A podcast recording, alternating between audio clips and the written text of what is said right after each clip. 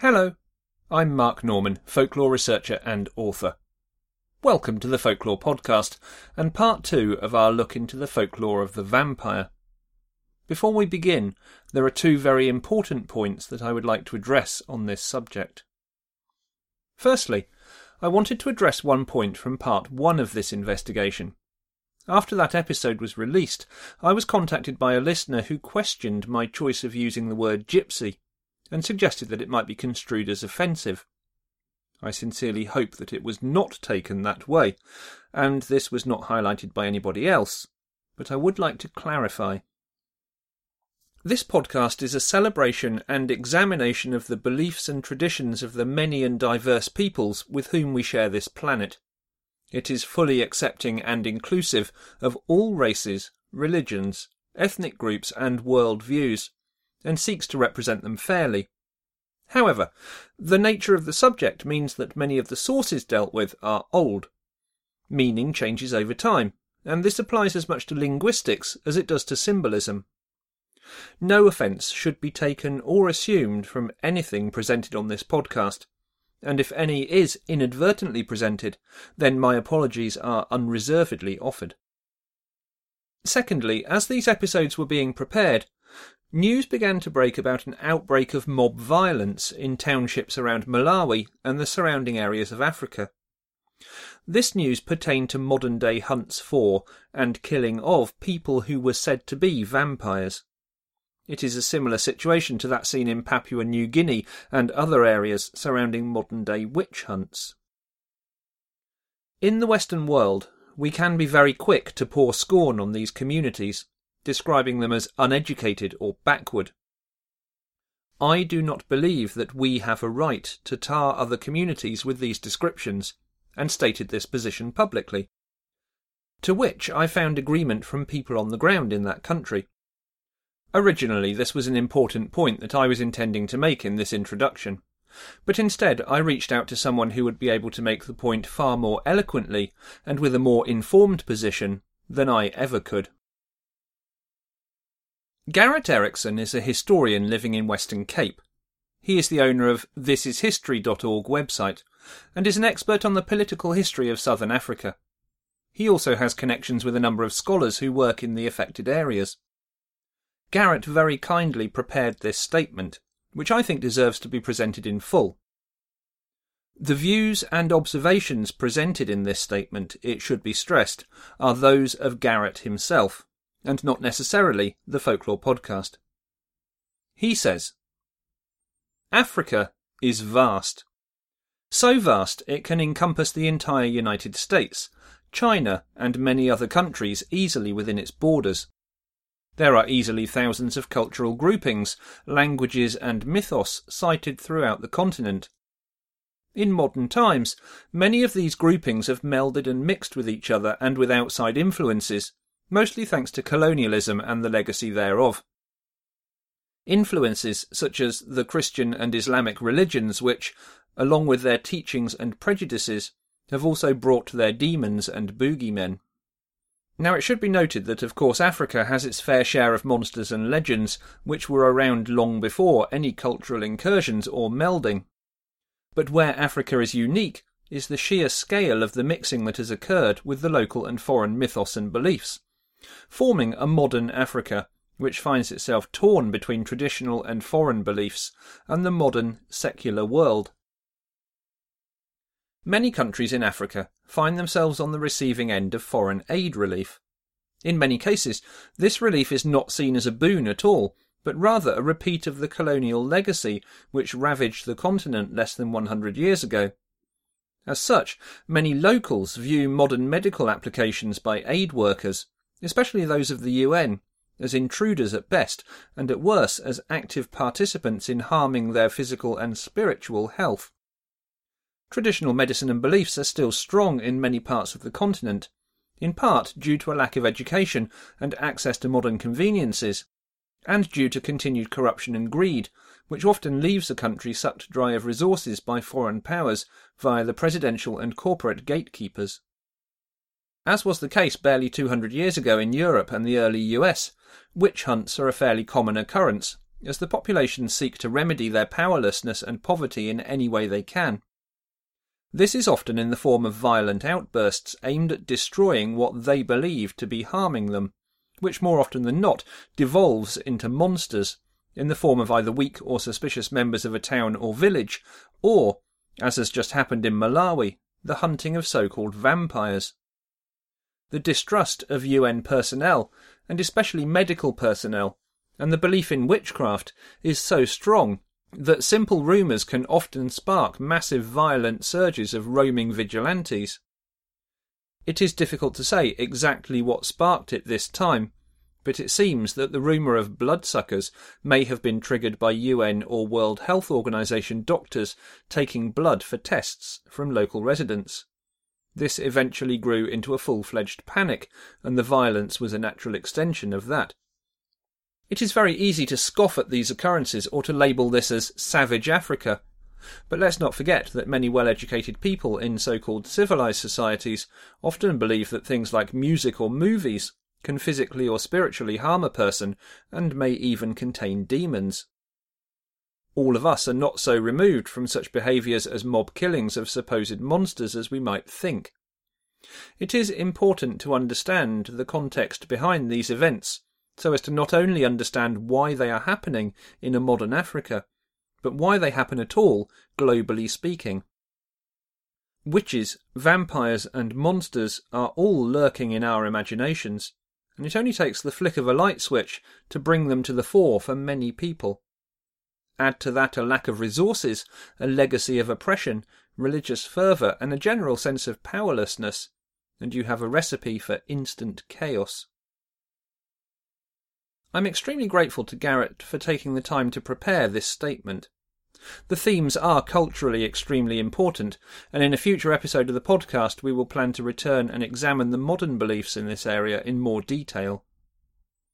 Now, let's continue with this episode.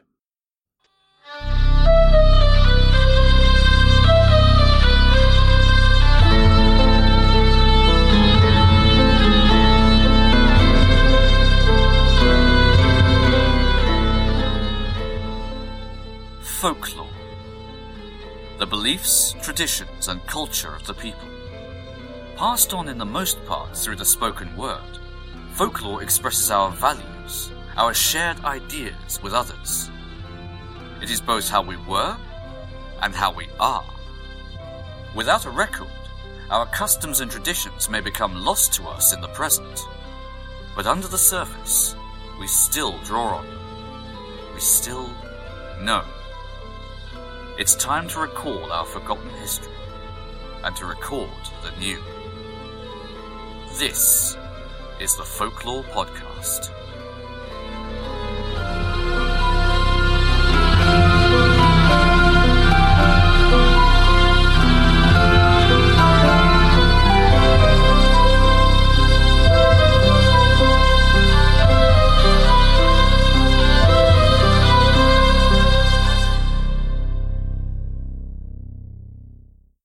In the first part of this examination, we looked at the various types of vampire and vampiric belief throughout the world.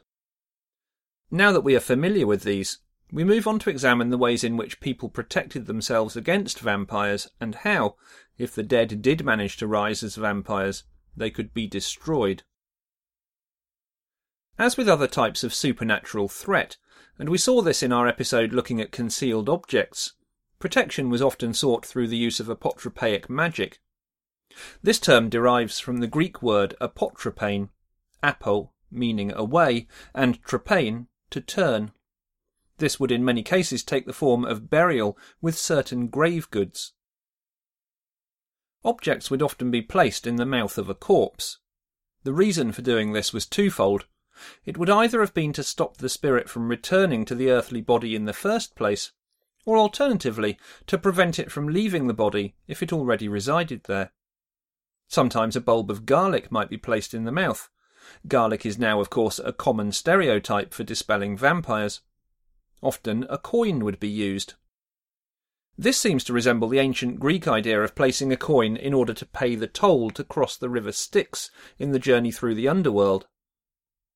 In this case, though, only the actual object seems to have carried forward with its use having changed. The tradition has, in fact, continued into more recent folklore in Greece, surrounding the vrykolakas. With this type of vampire, a wax cross and piece of pottery are placed on the body to stop it being turned into a vampire. The pottery is to be inscribed with the phrase, "Jesus Christ conquers." Interestingly, it is also from the Greek records that we may draw an odd connection between vampires and butterflies. The spirit of a vampire is sometimes thought to take the form of this animal, and we find the Greek word psyche has dual meanings of both soul and butterfly. There are other fascinating dual linguistic meanings in Serbian law also. This is one of the countries where the vampire is said to take the form of a butterfly, and, in the Serbian language, the word glogerwach means both butterfly and hawthorn stake. The symbol of the stake is well known, and we will return to this later. If we want to find the origin of the idea that vampires may take the form of butterflies, we probably need to turn to Malaysia and stories about a species of moth that sucked blood. There are many other burial rites and rituals which pertain to protection against a corpse rising or returning as a vampire. Inverted burial was well known as a form of protection. In Europe, it was also common to sever the tendons of the legs at the knee. In a similar way, the corpse may be bound instead. Tying the arms and legs was said to prevent a body from becoming a revenant and walking abroad. Exactly how the tying took place would vary depending on the customs of the area. In some places, the mouth would also be tied shut to prevent the body from chewing the other ropes. Binding a corpse was restricted to pre-burial only, as the ropes would impede passage through the next world. The ropes would therefore be cut before interment. In Romania, the ropes were buried close to the grave. It is through these ropes being subsequently dug up and used in black magic rites that the strigoi were created. From Romania, we move to Bulgaria to examine interesting links into the present. Here, the undead creature is known as the Ubauer, recognisable by having only one nostril and a barb on the end of the tongue. To protect against the Ubauer, one could fence in the grave where the body is buried, burn candles, and place a sunflower at the threshold of your property. But to destroy the Ubauer, it was generally the case that you would call upon the services of the vampire killer, or Vampirdija. This sorcerer would fill a hole in the tombstone with dirt and poisonous herbs, and pierce the corpse to vent its gases. A more severe and dangerous form of destroying the Ubauer was by bottling. We may think of witch bottles here, but the difference is that the witch bottle protects against witches at a property, whereas with the Ubauer, the actual spirit is being contained in the bottle. We may find many parallels, in fact, with the laying of ghosts in Western folklore. The sorcerer would lie in wait for the vampire before giving chase, driving the creature away from all forms of shelter. Once this is done, the sorcerer would use a religious icon of some kind, a picture or relic, to force the vampire into the neck of the bottle. An additional lure for the Ubauer may be to place manure in the bottle, this being its main source of food, only taking human blood if manure is scarce. Once inside, the bottle would be sealed and thrown into a fire, destroying the Ubauer. In modern times, archaeologists working in Bulgaria in 2012 unearthed a number of graves which exhibited many signs of vampire burial techniques dating from the medieval period. It was common in many parts of Europe to scatter poppy seeds, millet, or even sand at a grave thought to contain a vampire. The belief was that vampires would have an unavoidable compulsion to count the grains which lay on the ground. Listeners of a certain age may recall a similar compulsion exhibited by the Count on Sesame Street, a character which plays both on the name and the compulsion to act in this way. Folklore tropes really do show up in the most unlikely of places, you see. We find a similar theme exhibited in vampire lore across Asia and the subcontinent also. Chinese stories make reference of the same counting compulsion pertaining to sacks of rice, for example. The idea may be traced right back into myths from India and from South America, where it relates not only to vampires, but also to other evil supernatural threats, such as witches. I would like to return now to this idea of piercing the body of a vampire. It is important to draw the distinction between piercing and staking a vampire, the latter of course being one of the most well-known of the ways of destroying a vampire. Piercing a corpse is different, in that it is a form of protection to prevent a body from rising as a vampire, rather than destroying one which already exists. Corpse piercing was common in many areas, particularly northern parts of Europe, Greece and the Balkans. Nails may have been hammered into the heads of corpses or into the legs and feet. In some areas, such as Poland, a sickle would be buried with its blade over the abdomen or neck of the corpse, so that if the body became too bloated, as the transformation into a vampire could cause, then it would be pierced and prevent the turning from taking place. Evidence of these practices were found in the grave discoveries in Bulgaria, which I referred to earlier. To confuse things slightly, wooden stakes were sometimes used in this preventative way as well, by piercing the corpse through the chest and into the ground. This symbolic pinning of the corpse to the ground was believed to make sure that the deceased found eternal rest and did not return. If the stake did not pin the corpse directly, then it might be hammered into the ground itself, so that if the corpse did rise, then it would be impaled as it did so. It is, of course, as a means of destruction for the undead that the stake is most well known. The recommended length for a wooden stake to be used for killing a vampire is between 2 and 2.5 feet. One end should be flattened, and the other sharpened to a very fine point. A number of woods may be considered when creating a stake. In some cases, these are traditional to the geographic area which we're examining. In Russia and areas of the Balkans, the wood of choice was ash. Pliny the Elder suggested, in his work Natural History, that all evil things feared the wood of the ash. This was the wood which made up Yggdrasil, the tree which Norse myth told was that upon which the world was founded. The name probably derived from the word Asher, meaning man in the Norse. In Serbia, as we've already seen, hawthorn was used. This is cited as the best possible choice. Hawthorn is known as the symbol of good hope. This is connected to the turning of the seasons and the end of winter bringing in the springtime. The Roman people considered the hawthorn to be a charm against witchcraft, and we've already seen various parallels between vampire lore and that connected to witches, so this should not be too surprising. Athenian women would wear hawthorn at weddings in a symbolic manner. In England, it is considered unlucky to bring hawthorn into the house, particularly if it's in flower, and if this does inadvertently happen, then it should be thrown back out of the front. We may also find hawthorn in use for both protection and prevention, areas which we have already explored. In Bosnia, people leaving a wake would drop twigs of hawthorn that they had concealed upon their person into the street. The reasoning for this is that the deceased, if they returned as a vampire, would be compelled to pick them up, and would then be too distracted to follow anyone home. This is similar to the rice or seed counting ideas already examined. Also, the thorns of the hawthorn would be used to pierce the corpse, another idea already covered, by placing them in the shroud at burial. In other areas we may find oak, juniper, buckthorn or whitethorn. Aspen was considered by some to be powerful because of the belief that the cross upon which Christ was crucified was made from this wood. For the same reason, aspen laid upon a grave may also have acted as a preventative measure to stop a vampire from rising. Blackthorn was seen as potent enough in Romania that people would have it sewn into their clothing. It is most common for a vampire to be staked through the chest, as most films will suggest. However, in Russia and northern parts of Germany, staking through the mouth was favoured, and in some areas of Serbia, the stomach.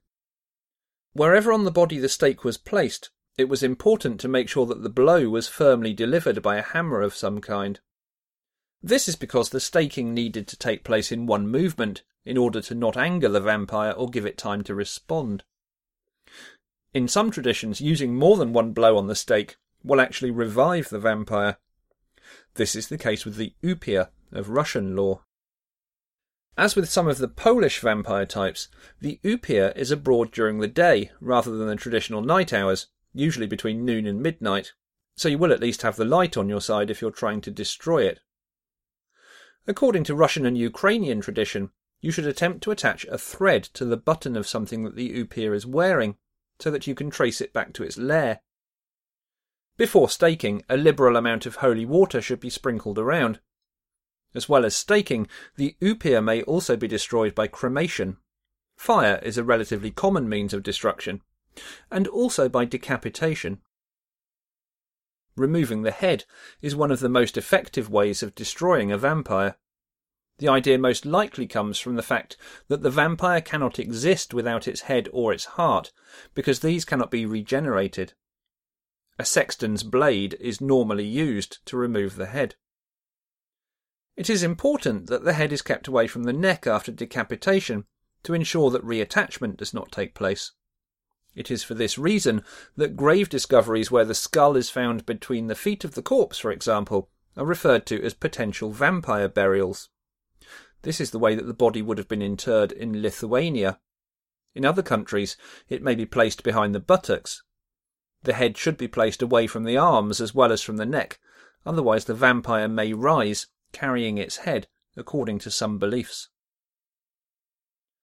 The type of vampire known as the Nachzehrer may be rendered permanently helpless by placing the head away from the body, with a wall of soil separating the two. The Nachzehrer is found in the Kashubs of northern Europe, as well as some areas of Germany. A particularly nasty creature, it has the ability to kill its relatives from a distance using a sort of sympathetic magic. While it's in its grave, it will first eat its shroud before beginning to consume its own flesh. As it does this, it draws the life from its relatives who will start to waste. Some traditions then hold that it leaves its coffin or tomb and goes to drink the blood of its family. It may also ring the bells in the local church, bringing death to anybody who is unlucky enough to hear them, or it may cause death by allowing its shadow to fall upon the victim. As well as decapitation with an axe, the Nachzehrer may also be destroyed by putting a coin in its mouth, another tradition which, as we've already seen, is often more of a preventative measure. Another crossover between prevention and destruction is in the use of garlic. We've already noted that this may be used for protection. In China and Malaysia, it would be rubbed on the heads of children to stop them from being attacked. In the Philippines, it was applied to the armpit, with the same result. Slavic people would hang it not only from their windows and doors, but also around the necks of themselves and their children. When destroying a vampire by staking or decapitation, garlic would be poured into the mouth. We may trace back the traditions of garlic being potent in this way to ancient Egypt, where it was thought highly medicinal. There are, of course, less well-known ways of destroying a vampire. Sabbatarians, that is, those born on a Saturday who possess the power to see into the other realm, may be well-placed to hunt down the undead. In Greek areas, they would be used as a weapon against the vrykolakas. They would also be assisted by a fetch in the form of a dog. We've examined the idea of the fetch before when looking at black dog folklore, where there are a few crossovers with vampire lore, although they are relatively minor. Sabbatarians would also sometimes be able to act as a protective force against vampires. Tradition in some areas states that they would wear their underclothes inside out when doing this. Clothing may also be found as a method of destroying vampires, in particular the use of socks. This is common in areas of Eastern Europe, and it plays on the ideas already discussed of the vampire being obsessed with counting items. The left sock would be stolen from the grave of the vampire. This was most likely the one chosen due to the connections with the left side being evil, for example the Latin word sinister, meaning left. The sock would be filled with earth from the grave, taken to the boundary of the village, and thrown down into running water if possible. When waking, the vampire will be compelled to search for the missing item. The compulsion will be so strong that the creature will even enter the water to retrieve it, where it will drown, immersion being another method of destroying a vampire. Around the time that this podcast is first released, November the 1st, we find various places around the world where the return of the dead is marked out. This is not always, of course, purely vampire lore, but there is plenty of crossover. The peoples of the Abruzzi region of Italy, an agriculturally dependent area, drew on elements of both the ancient Roman Lemuria and Greek Anthesteria festivals of the dead.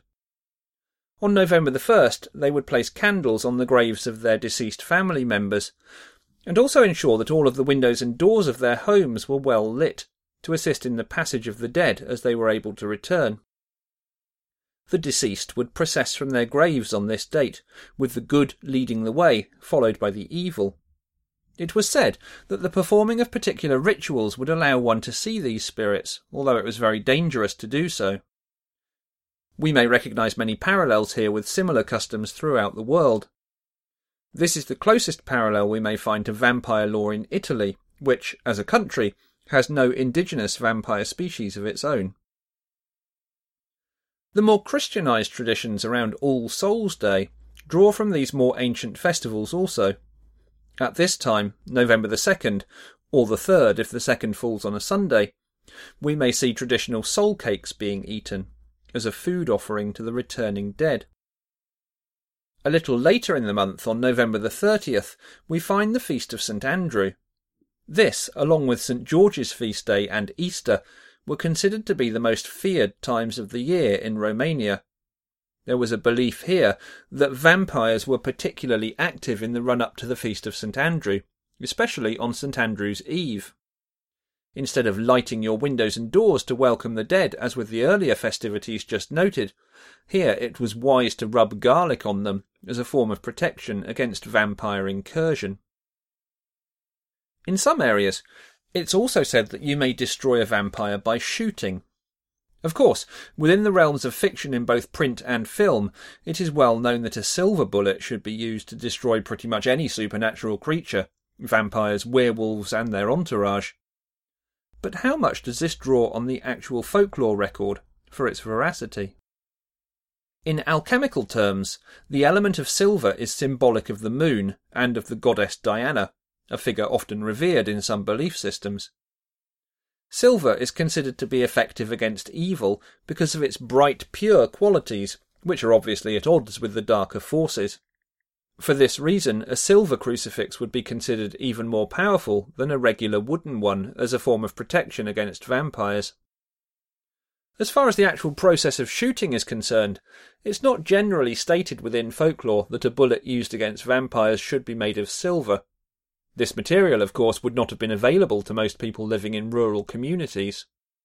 To slay a vampire, it was purely the case that shots should be fired into a grave, or, in the case of the Nosferatu in Romania, directly into the heart. In some areas, the act of firing into the air was enough to dispel a vampire. Where we find one reference to silver in bullet form is in the Serbian region, where it was said that coins with crosses could be broken up and loaded into a shotgun to form a kind of anti-vampiric buckshot. This material would, of course, have the dual properties of protection from the silver and also from the cross. In the 2 episodes of this podcast, we've taken a good look at some aspects of vampire lore, but it feels as though our fangs have only scratched the surface of this topic. We've not considered the vampire in literature, or on film, sparkly or otherwise.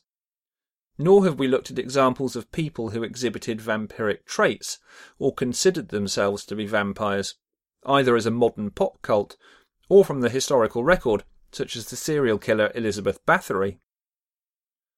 I'm sure that this is a topic to which we will return in the future. In the meantime, you hopefully have enough information to continue your own researches, and stay safe. Thanks for listening. See you next time. This episode of the Folklore Podcast was written and presented by me, Mark Norman. Research assistance was provided by Tracy Norman. The Folklore Podcast is created and hosted by me, Mark Norman. Find out more about my writing and research at www.facebook.com/Mark Mark Norman Folklore. The Folklore Podcast art director is Melissa Martell. Find her work at www.mdmcreate.com. The Folklore Podcast will always be free to listen to, but it is an enormous amount of work to research, create, record and write 2 of these episodes every month. And so, we have created a simple way in which you can help to support the ongoing life of the Folklore Podcast. Please visit our website at www.thefolklorepodcast.com and click on support. There are various ways that you can help, and they don't all involve giving us money. Even just leaving a simple review on iTunes or other podcast apps helps to grow our audience. So please do visit and take a moment to help us to keep going. Thank you for listening. The Folklore Podcast theme music is written and performed by Gurdy Bird.